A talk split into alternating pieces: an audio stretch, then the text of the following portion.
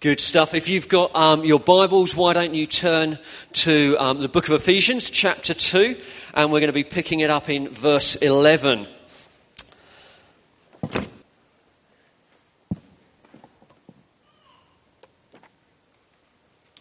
My name's Paul. I'm one of the pastors here at King's. It's a real privilege to be speaking um, today to you and continuing the Ephesians Preach series. It was also a real privilege going to India with the team. Um, just such a, a, great opportunity to serve the guys there and uh, absolutely thoroughly, thoroughly enjoyed it and uh, everything God was doing.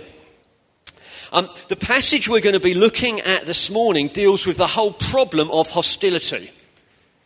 So, what Sam was speaking about last week in Ephesians chapter 2, verses 1 to 10, also picked up the problem of hostility, but that was between people and God. And he looked at the whole way in which, because of the wonderful good news that we find in Jesus Christ, that hostility that we used to find between us and God has been dealt with. Jesus Christ dealt with it. It's no longer a problem. We are now free to come before Him. We're no longer enemies, but we are friends. We're no longer slaves, but we are sons. And all that has been achieved because of what Jesus Christ has done. Well, what Paul then goes on to in Ephesians chapter 2 as we push into verse 11 is we look at the whole subject of hostility, but not between us and God, but between us and other people. Because if you look around, you don't have to look very far to realize that there is quite a big problem of hostility in the world. You only have to, I don't know, look at nations that are warring with each other, or, or if they're not outright at war with one another, they, there's a cold war going on. Do you know what I mean? We, we just don't like you. You even find it, don't you? You don't have to look very far to see war going on within nations. So they, they can't agree even with themselves, and so they're fighting each other. You don't actually even have to look that far away to see hostility. Some of you may even recognize it in your own families. So, that closest family unit, there's hostility there. I, I, think they say, don't they, that Christmas is one of the most tense times of the year because that's when families spend the most time together and they can't really handle it. You might find there's hostility on your street where you live. There, there is with us. We know a few doors down where, where neighbours are warring. There's hostility everywhere you look. Do you know what? There's hostility in the church. We're not immune to it. That's why Paul wrote what he wrote in Ephesians chapter 2, verses 11 to 22. I was doing some deep research in the Daily Mail about this and I've learnt a new word. So I'm going to tell you the word, and I want you to tell me what it means, okay? The word is granimosity. Granimosity. Have you ever come across that word before? Let me spell it for you G R A N I M O S I T Y. Anyone got idea, any idea on what granimosity means? Oh, you're getting close. Or oh, disliking your grandparents, you're getting close, but it's, it's not quite that. Let me, let me inform you. So if you don't learn anything from the Bible today, you'll have learnt something from the Daily Mail, okay? Granimosity refers to the hostility that opposing grandparents feel. I bet you didn't know there was actually a word for it. Let me read you some quotes. My grandchildren's other grandma is unbelievable, wrote one Gransnet correspondent. She is so determined to be the most popular grandma that she spends a fortune on toys, clothes, holidays, and activities. I know there is an element of competition because if we give them anything that takes their fancy, you can bet a week later she has bought them the gold plated version. Another grandma said this I'd always set my heart on being called grandma. But my son in law's mother stole it from under me. She insisted it was what her other grandchildren already called her, but I'm convinced she simply coached them to spite me. So even between lovely old grannies, you find hostility. You find it everywhere. All, you find it all over the place. And like I say, church is no exception. Paul wrote the next chapter near enough to deal with a deep rooted hostility that could exist within the church. And it was between two groups. For us right now, we might think we, we don't get it. It's, it's quite a technical bit in the Bible, actually, so I'm going to do my best to explain it. But there's two groups within the church that were naturally, in the natural, hostile to one another. One group was Jewish Christians, those who came from Israel or had Jewish parents. They, they had all the promises of God, as we're going to look at. They were one group in the church. But the other group within the church were, were non Jews, Gentile Christians. And they had none of the heritage, they had none of the background, and there was a real danger within the early church that separation would happen because they came from such different backgrounds. Now, we don't face that particular problem ourselves here, I don't believe that we do, but actually, we all bring baggage in from our past. We bring in our preferences, we bring in our family backgrounds, we bring in our cultures. We just bring in our personalities. And if we're not careful, we can allow hostility to grow up among us. Little groups to occur. I do like this, but I don't like that. And so it's really important that we deal with this passage well this morning. So we're going to look at the whole subject of going from hostility to peace. We're going to spend a bit of time looking at what the passage says. We're going to split it into three sections, and then I'm going to look to apply it. We're planning to do bread and wine because I think what better way can, in dealing with hostility can there be than taking bread and wine together? And I really think that God wants to set some of us free from unforgiveness and stuff like that. So, you up for that? Excellent. Let's pray. Lord, I, I just ask you, would you anoint me with your Holy Spirit? I thank you that you, you say actually that when I feel at my weakest, Lord, there's the greatest possibility for you to move. And so I just ask for your grace as I preach today. But I also ask, Holy Spirit, would you do a deep work in our hearts and lives today? I pray this would not just be a matter of our minds being informed, but I pray our hearts would be touched. Lord, that we'd be drawn closer to you and closer together I ask for that in your precious name, Lord Jesus. Amen. Okay, so in the passage, the first thing we see is we see there is a problem of hostility.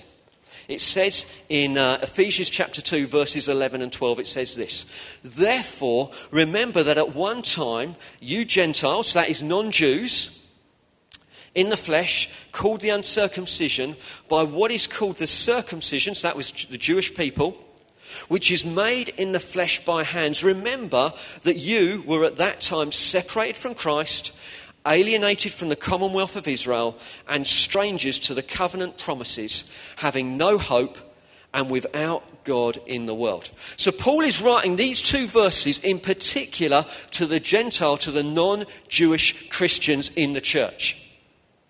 And what he's doing is he's talking about the hostility that existed. He's talking about the divide that occurred between these two groups of people.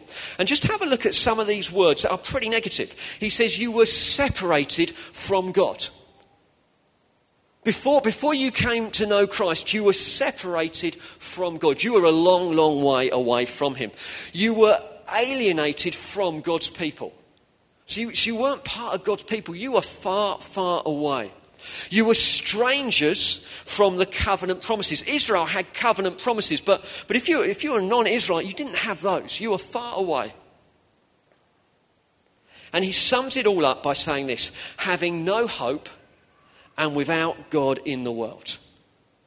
So that is the situation. And I would imagine for pretty much 98% of us here, that was our situation before we came to know Christ. Let me just lay it out for you you had no hope and you were without God in the world. That's the situation that we find ourselves in. We were in hostility towards God. You may not have been particularly aware of it, but you were living for yourself. You were living for your own dreams and your own visions. You didn't care about God, and you were in hostility to Him. You were in a bad, bad position. That's the situation you found yourself in. There was a hostility. But it's interesting as well, and I want to labour this point here just for a moment before I move on. There wasn't just a hostility between non Jewish Christians and God, there was a hostility that existed between Jewish Christians and non Jewish Christians. There was a hostility, there was a, there, there was a, a, a, difference between them. It says in verse um, 14 that there was a dividing wall of hostility that existed. Now, I'm going to quickly look for some volunteers. Well done, Kevin and Tracy. So good to see you put your hand to about there, which was enough. So you come up on the stage. I need you. Actually, no, Sam, you're Greek. You can play your proper role. I need someone who's looking priest like. Who's looking priestly? Dan, you look priestly. You've got a cross on, so you come up. Brilliant. So it talks here about no, no, you've got to stay down. You are not allowed up here. You're a Greek. You've got to stay down here. Right. Okay. So there is a dividing wall of hostility that Paul mentions in verse 14. And where he's, what he's talking about here, he's talking about the temple in Jerusalem. You see, the temple in Jerusalem had a place where the priests could go. So, Dan, follow me. There was a court in the temple. There was a court in the temple for the priests. So Dan is a priest, he's got his cross on, everything is good. Kevin, you come here. There was a court in the temple as well where the Israelite men could go. So you were able to come here. You couldn't go there, but you could come here. Tracy, there was a place in the temple where the Israelite women could go as well. And what there was was from this, and it was all on the same level. Can you see? So, this is the temple in Jerusalem, the place where God's presence was. Dan was doing his priestly stuff up here. Do priestly stuff, please. Excellent. Kevin was doing sort of Israelite male stuff here. You do that, yep. And Tracy was doing Israelite ladies' things here, whatever they may be. And they were all on the same level at the top of the mountain where the temple was. From, from this level, there were five steps down, and then there was a wall. It was one and a half metres high. From that wall, there was another 14 steps down. If you were not an Israelite, if you were not a priest, an Israelite man, an Israelite woman, you could come into the courts at the bottom of the temple. So stand up, Mr. Greek man. So this is Santino. He is a non Jewish um, man. He cannot he cannot venture up the 14 steps. He cannot come past this metre and a high wall. He cannot come up the five steps. He cannot come up to where God dwells by his presence. He has to stay on the outside. This court went right the way around the temple. So forever you could look up at it, but you could never get into it. And on top of this wall, there were, there were lovely, friendly signs saying, trespassers will be prosecuted trespassers will be executed. So, so if a non Jewish person went into the temple and it was found out, they would be dragged out and they would be stoned. There was a great hostility that existed between Jews and non Jews. And to be quite honest, it went both ways. Thank you so much for uh, um, illustrating that. I thought your priestly stuff, Dan, was wonderful. I think you have, a, I think you have an acting career in front of you. There, there was this separation that existed. There was a hostility. Now, I'm going to read this out, and I think I may get complaints. But I will read it out because I think it reinforces this hostility. This is what John Stott says.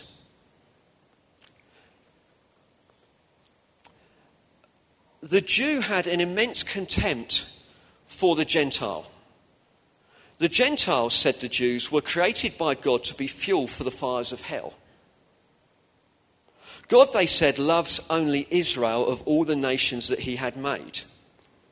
It was not even lawful to render help to a Gentile mother in her hour of sorest need, for that would simply be to bring another Gentile into the world. Until Christ came, the Gentiles were the object of contempt to the Jews. The barrier between them was absolute. If a Jewish boy married a Gentile girl, or if a Jewish girl married a Gentile boy, the funeral for that Jewish boy or girl was carried out. Such contact with a Gentile was the equivalent of death. Now, I'm not certain that's how every single person within the nation thought. I'm sure it wasn't. But there was great hostility, there was great division, and it was no better the other way. If you saw what some of the, what the Romans did to, to the Jewish nation as well, that was, that was equally horrendous. There was, there was great hostility between the two, but they were both joining one church. They were both playing a part in one church. There was a problem of hostility. As we move on now, we see the solution to this hostility that existed. So if you turn in your Bibles, verse 13. But now, in Christ Jesus, you who were once far off have been brought near by the blood of Christ. For he himself is our peace, who has made both one and has broken down in his flesh the dividing wall of hostility by abolishing the law of commandments expressed in its ordinances that he might create in himself one new man in the place of two and so make peace and he might reconcile us both to God in one body through the cross, thereby killing the hostility. And he came and preached peace to those who were far off and peace to those who are near. For through him we both have access in one spirit to the Father. What is the solution to such inbuilt hostility? How could it be that men and women from such different backgrounds, how could they form one new people in God? How is it possible? But now, but now in Christ Jesus. He is the solution. It's found in coming to Christ. Whether you're far off or whether you're close at hand, the only solution is in Christ Jesus. And I love this phrase. It is, it is so, I think it, in some ways, it's, I'm, I'm going to use a phrase that only Sam uses really. It's such a beautiful phrase.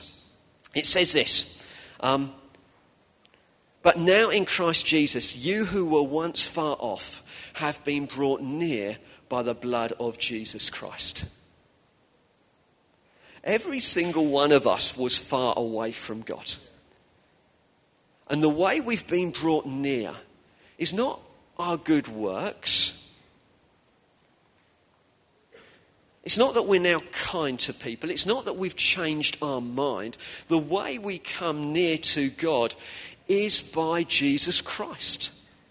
He is the sacrifice for our sin. It was His spilt blood that has enabled us to come close. We were once far away from God and we were once far away from other people.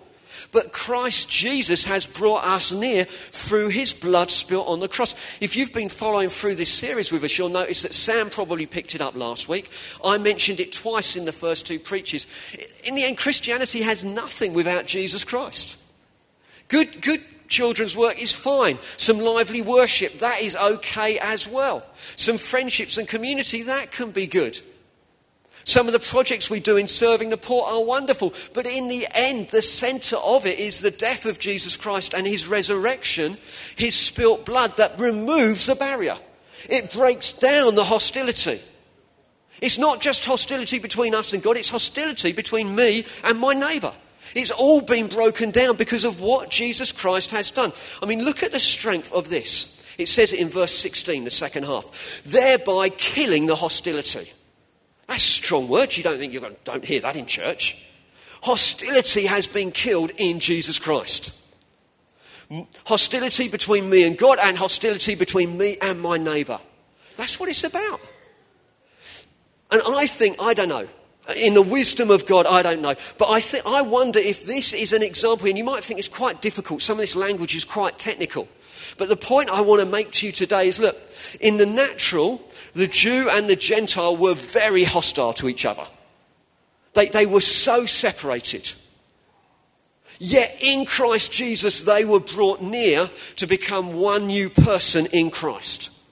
Therefore, whatever the differences that exist between us, based on culture, background, education, age, preferences, personalities. It doesn't matter what they are, they are not as big as their differences. But in Christ, one new person was formed. So for us, how much more?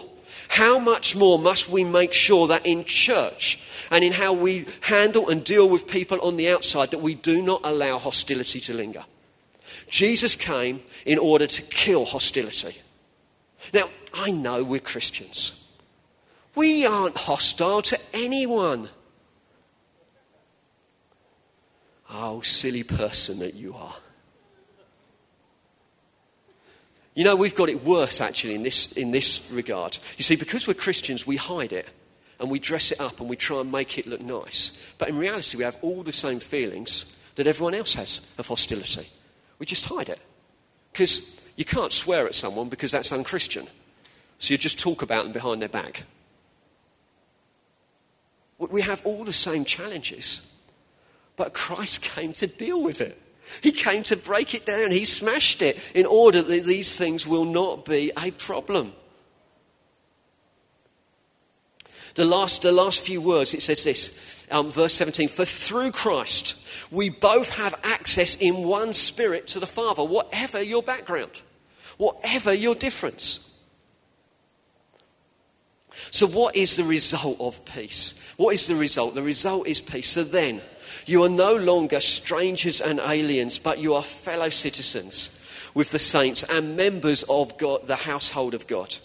Built on the foundation of the apostles and prophets, Christ Jesus himself, the cornerstone, in whom the whole structure, being joined together, grows into a holy temple in the Lord.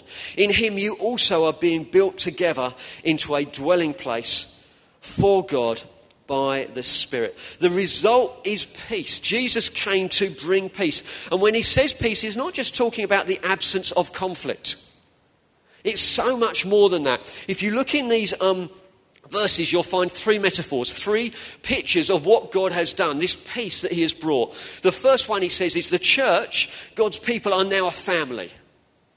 So we were once far away. We once didn't like each other, just as a people. You, just, I mean, just have a look around. Just quickly. No, no, don't, don't look at me. Look around. Where else in Hastings at this point in time will you find babies that have just been born and people in their 90s? Where will you find children and teenagers? Where will you find people from different, um, different backgrounds, different nations, but different cultures?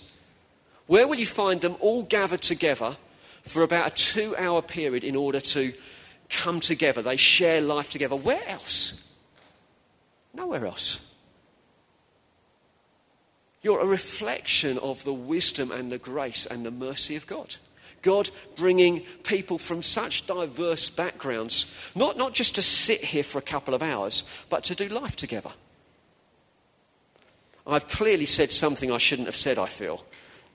There's definitely some smiles on people's faces. I have no idea. I shall live in blissful ignorance. The church is a family. The church is a nation. He says, one new nation. I don't know if there are any Scots in the room. All I can say to you is unlucky.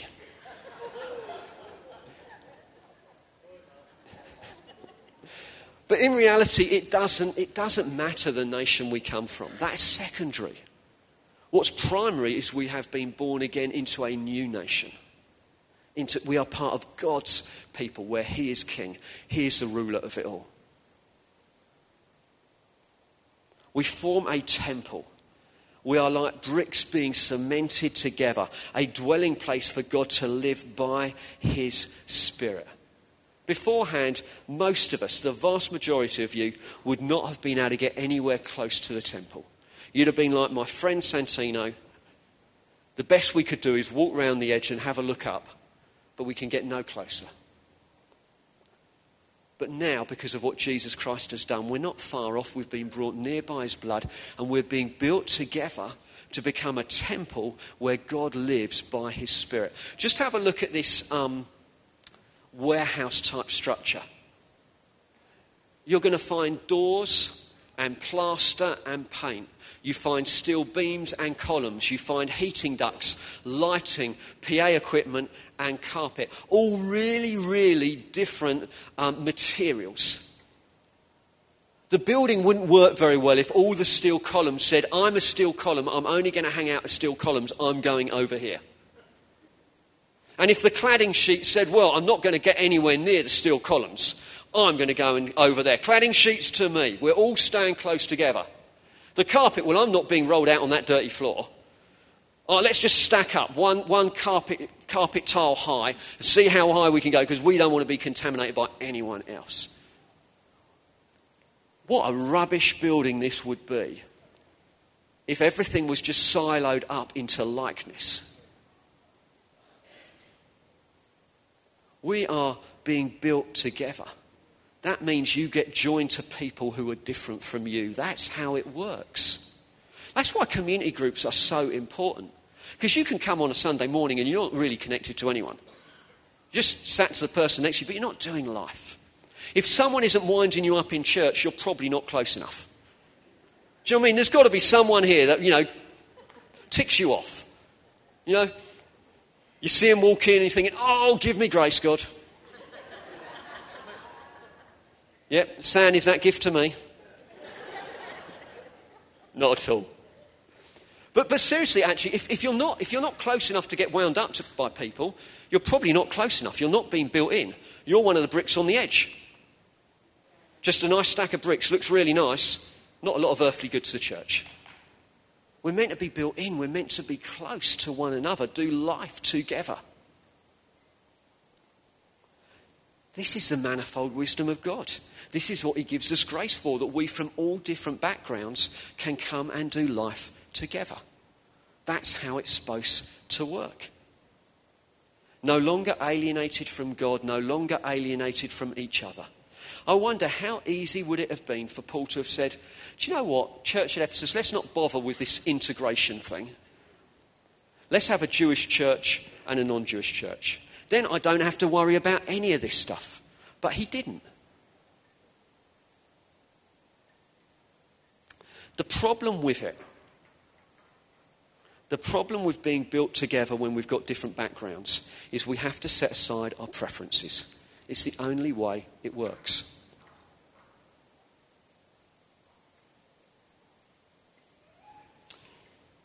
Do you know what normally happens in church when we disagree? we divide. That's normally what happens in church. Do you know there are 41,000 different Protestant congrega- uh, movements in the world? 41,000. Why? Because every time there was a disagreement, they divided. Why do you think Paul said in the Bible, bear with one another in love? Because sometimes that's exactly what it feels like. How often is it that when people get hurt by the church, rather than working it through, they run away. And they either don't do church anymore or they join another church and wait to be hurt again. The church isn't perfect, it's a group of very imperfect people looking to follow Jesus and looking to love one another. And just like a family, at times it all breaks down and doesn't work very well. But how do you respond to that?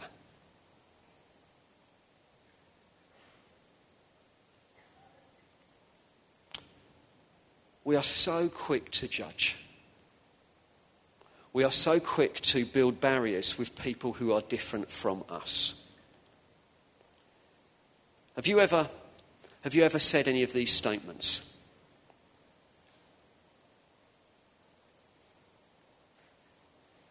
Just got to find them.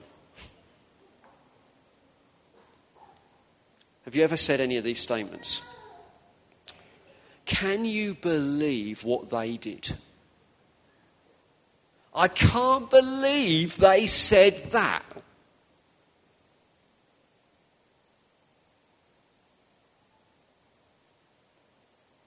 I would never have done that. I would never have said that. There's a danger if they're the sort of things that come out from you, from me, that you've got a judgmental attitude. That you are taking a position of superiority and looking down on other people. And when you have a judgmental attitude, it causes division.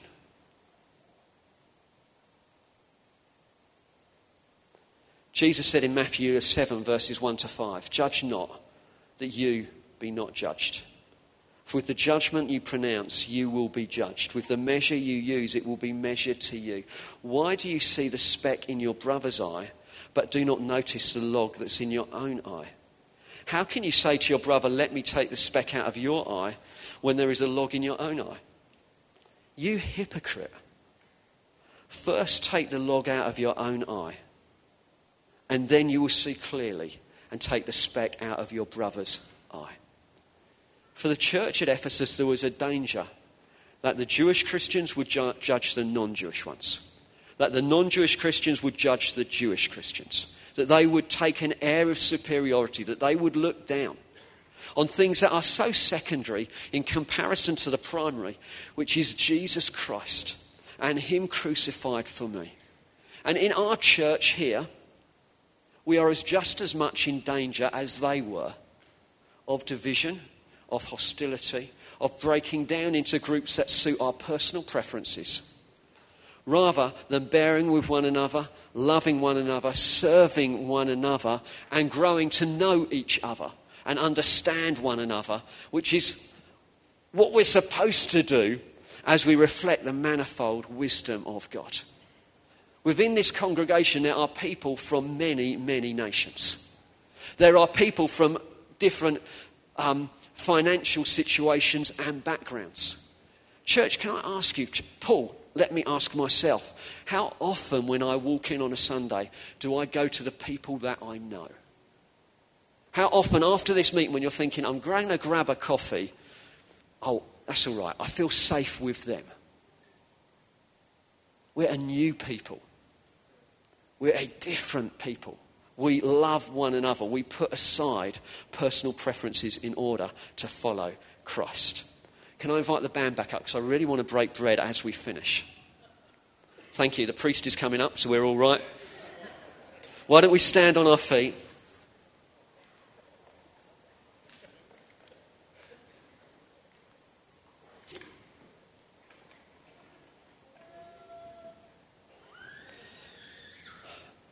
The things that I need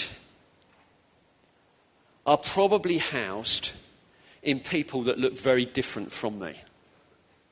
The things that I need in God are probably contained within people who are very different from me. And if I'm going to experience everything God has got for me, I need to step out of my comfort zone, and so do you.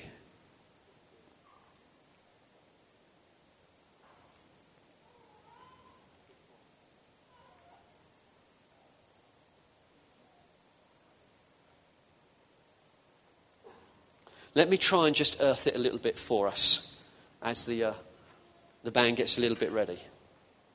Worship's a big one, isn't it? Music's a massive thing, personal preference written all over it.